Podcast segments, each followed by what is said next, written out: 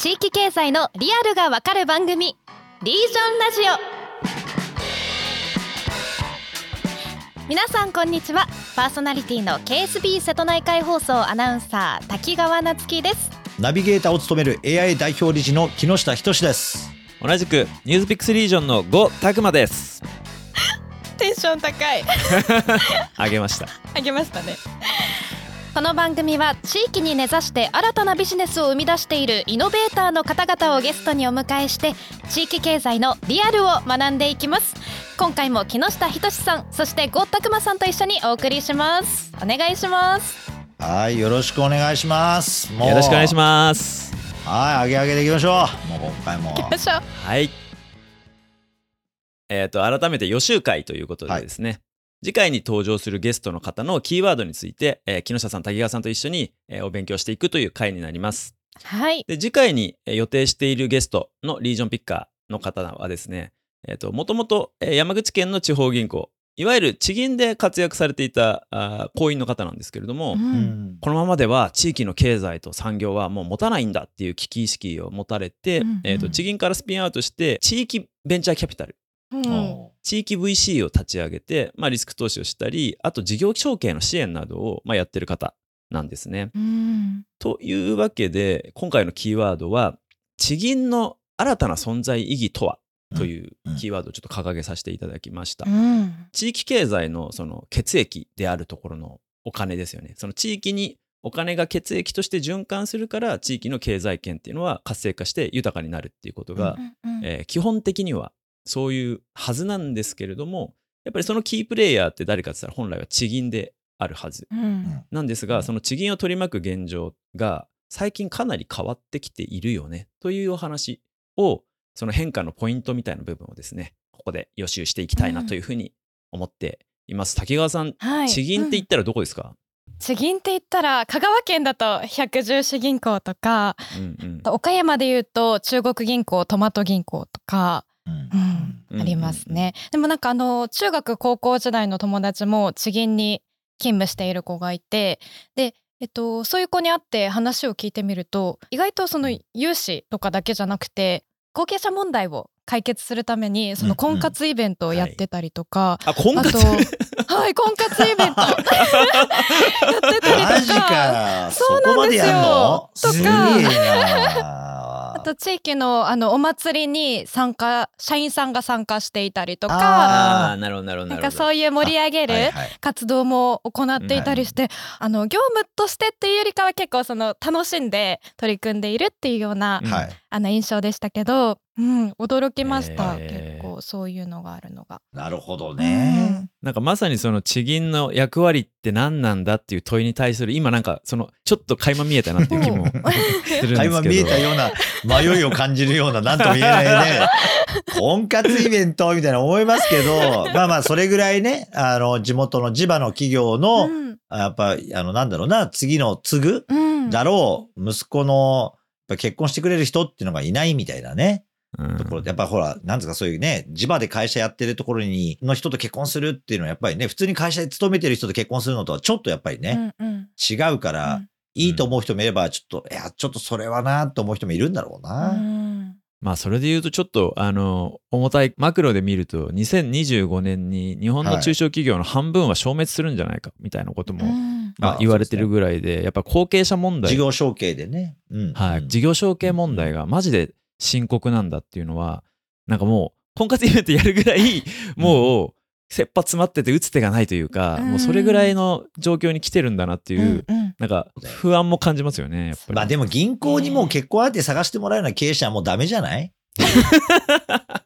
正直もう潰れたわけよ、こんな会社。もう話にならないよ。木それは下さんの強権が出てる。木下さんの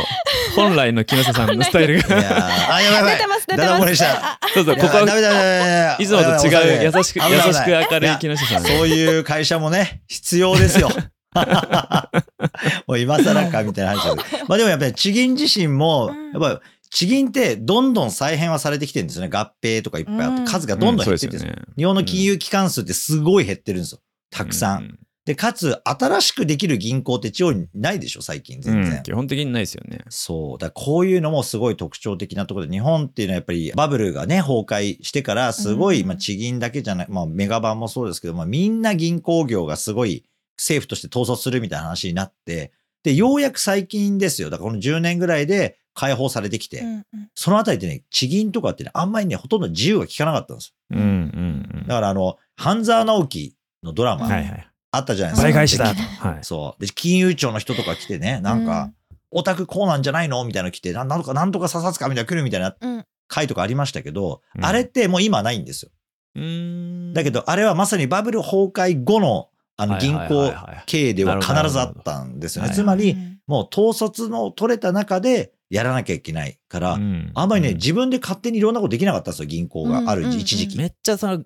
ガバナンスみたいな部分がすごい強くなりすぎてもう各校が独自の動きみたいなことをもうできないぞというすごい締め付けがあったわけですね。そうなんですよ。勝手にね、変なところに融資しちゃダメだと。うん。うん。で、ダメになったらすぐ引き上げろ、みたいなことがもうすごい厳しくなったのがこのバブル以降で、でもそれが2010年ぐらいからバコッと変わってきてですね、間20年ぐらい空いちゃったわけですよ、その。はい、やめろ締めすぎてる期間が20年そうそうそうそうそう。うん。だから新卒で入った人は40過ぎまで変なとこに貸すな、やめろとかね、言われてるわけですよ。なるほどそれしか言ってないんだ。そうそうそう。うんで、はいはいそこで出世していった人たちが管理職になって、急に今度はね、自分たちで貸し出し探して、リレーションシップバンキングってその関係構築しろとかって言われても、できないんですよ、これ。はあできっこないですようそれはでしょ？で、その世代が今50ぐらいなんです。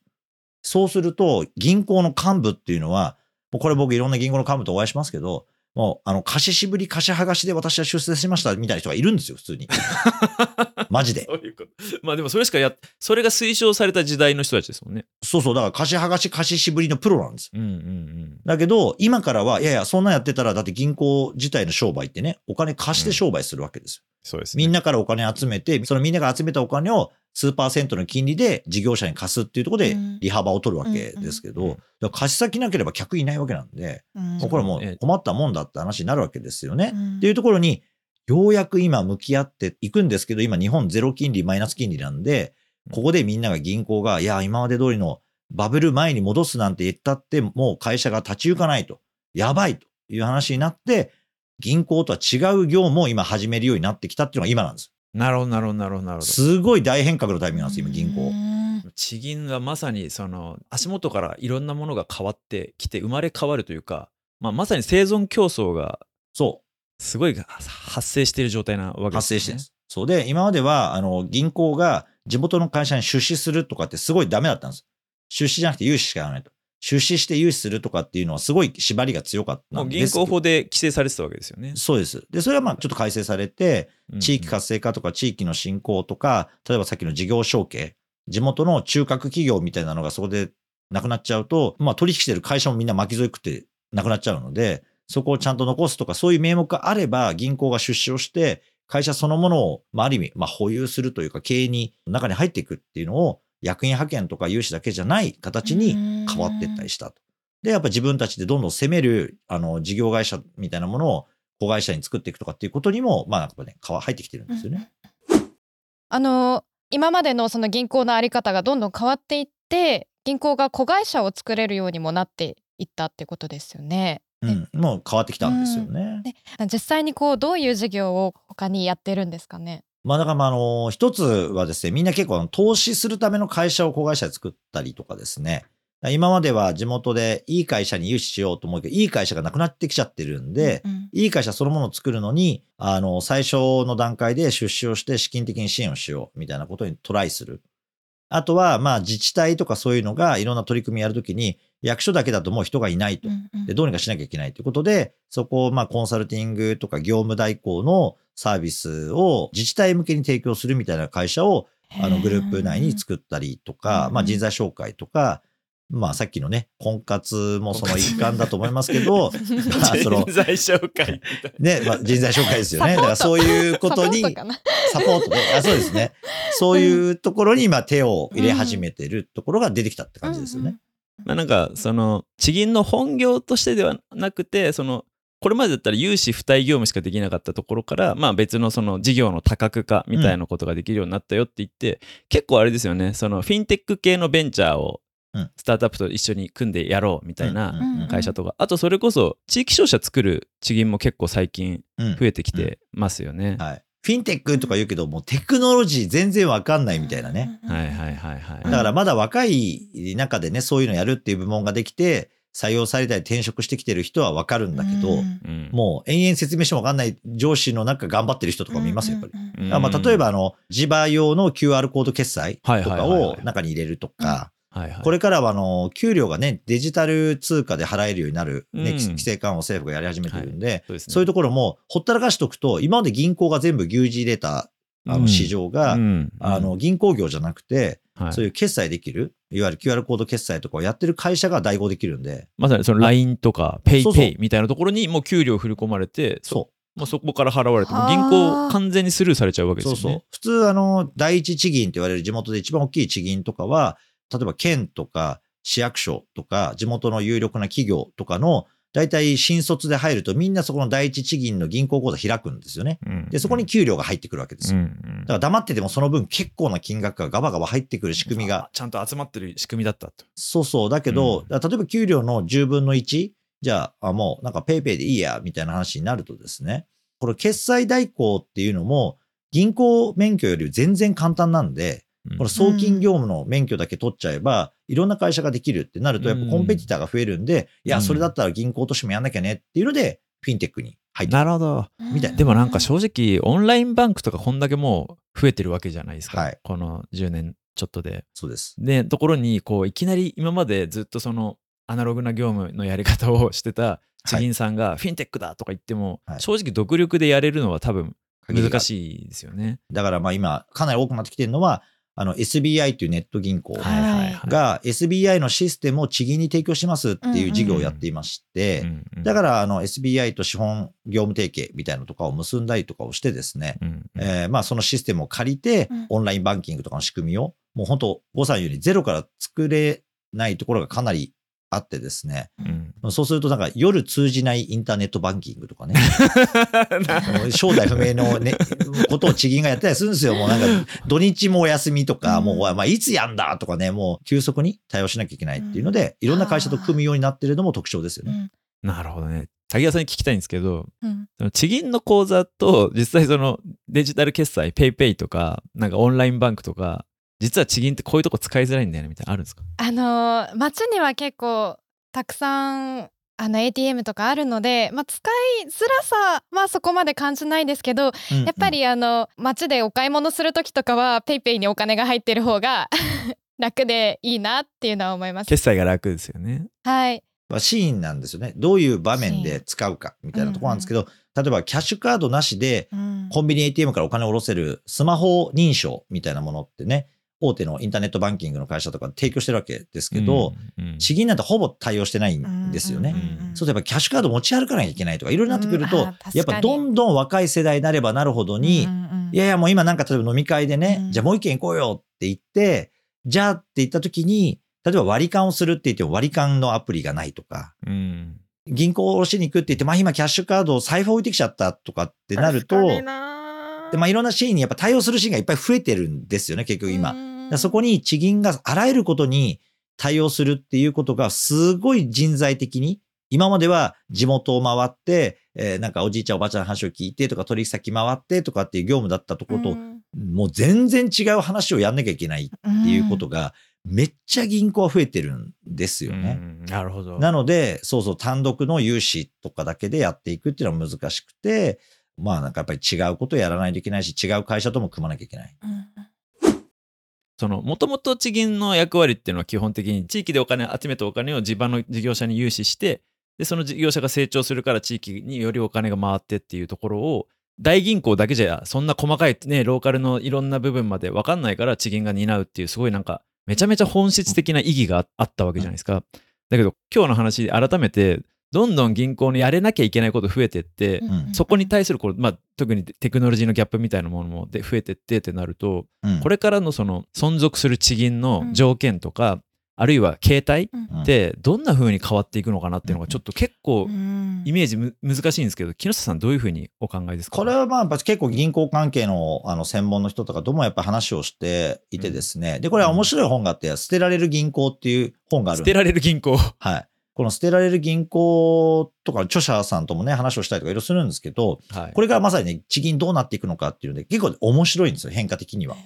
で、地銀はもともと発足してる地方銀行のほとんどって、創業者って地元を代表する実業家なんですよね、大体。ああいわゆる木下さんがよく銀行家的な機能を果たしていたはい。本物の商人の人たちですねはい。で、はいはい昔、庶民なんて銀行に預ける金持ってないんですよ。ああなるほどその日暮らしとまでは言わないけど、口座なんてないよっていうそうそう、銀行口座なんかみんな持ってないわけです。当たり前ですけど。はいで、大体その大実業家が、まあ何人か出てきてですね、地元で。で、そうすると、自分の会社の余剰資本ってあるんですね。うんまあ要は、あの、めっちゃ儲かってるからめっちゃ金あるんだけど、自分の会社に設備投資してもなお余る金があるんで、うんじゃあこの金をこれから事業をやるやつに融通しようっていうので起きてくるのが大体地銀なんですよ。なるほど、はいそういう出自だったのかそうそう。なので、まあその大実業家が銀行家にもなるんですよね。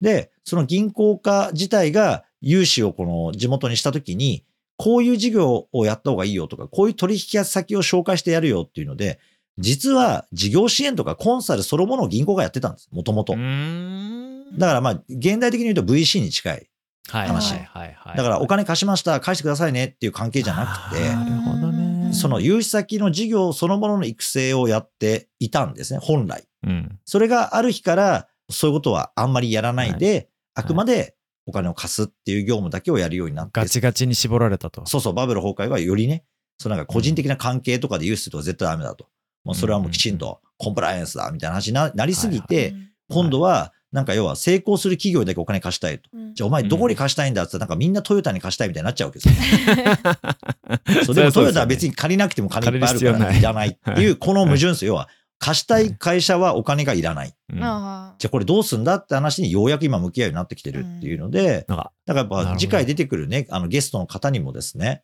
聞きたいのはまさにこの次担うような、あの地元のね、やっぱり融資先とかをどうやって見つけていくのか、要は見つけるっていうか、まあ要は育成するのかっていううんか、共に育っていくのかっていう、資金需要がある会社が出てこなければ銀行の役割って果たせないんですよね。うんうんで、さらに今後おそらく銀行は融資ではちょっと儲けが薄いんですね、今ね。当然低金利なんで。はい金利だとはい。で、まあちょっとずつ上げるにしたってこれね、今後。とはいえ、いきなりババって儲からないから、じゃあ今度は銀行はですね、リース業とかね、そういう業務をもっとやるっていう話が、もっともっと増えるんじゃないかなとか思ってるんですけど、そのあたりとかもゲストにね、どうかな。で例えば今までは工場やってる人に融資するんですよ。はいはいはいはい。で、その会社が工場を建てるじゃないですか。はいはいはい。だけど銀行はうん。すごい情報持ってて、地元にあるいろんな工場の今の状況とかわかるんですよね。はいはいはい。だから銀行が自ら投資した、うんえーファクトリー、工場に、はいはいじゃあ A 社、B 社、C 社一緒に入りませんかって言めっってちゃ、わかるはい、家賃と機材のリース料で儲ける。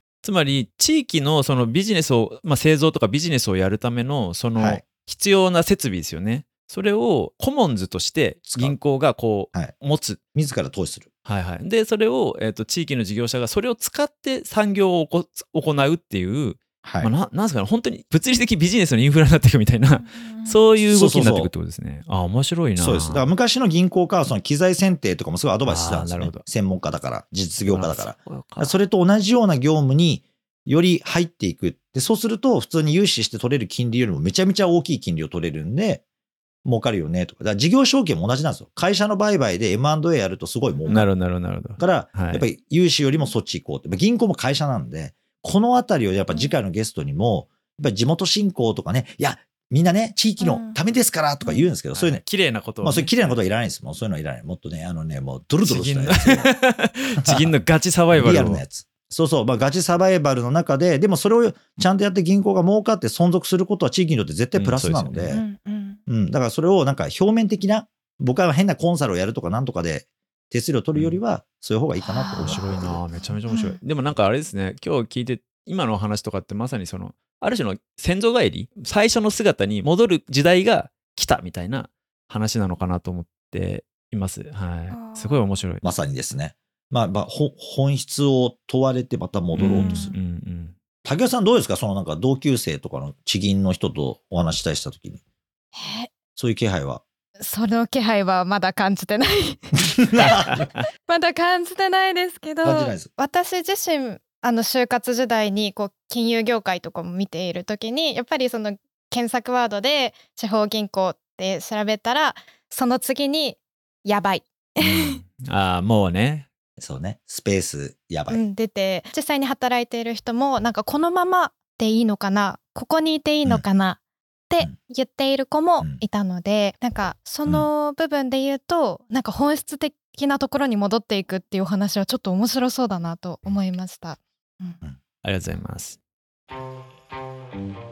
はい、いや、めっちゃ面白かった。うん僕、もう次回が楽しみでしょうがないさ。ね楽しみ。でリアルにねやってる人に聞けるからうん余計ね、そうですちょっとねどういう意識とか組織内でもおそらくいろんな意見があると思うんですよそれをどう乗り越えやっていくのかみたいなねあたりを聞きたいですよねですね。はい。では、あの、次回のゲストにいろいろお話聞くのがめちゃめちゃ楽しみになったところで、本日はこんな感じで終わらせていただきたいと思います。ありがとうございましたあ。りがとうございました。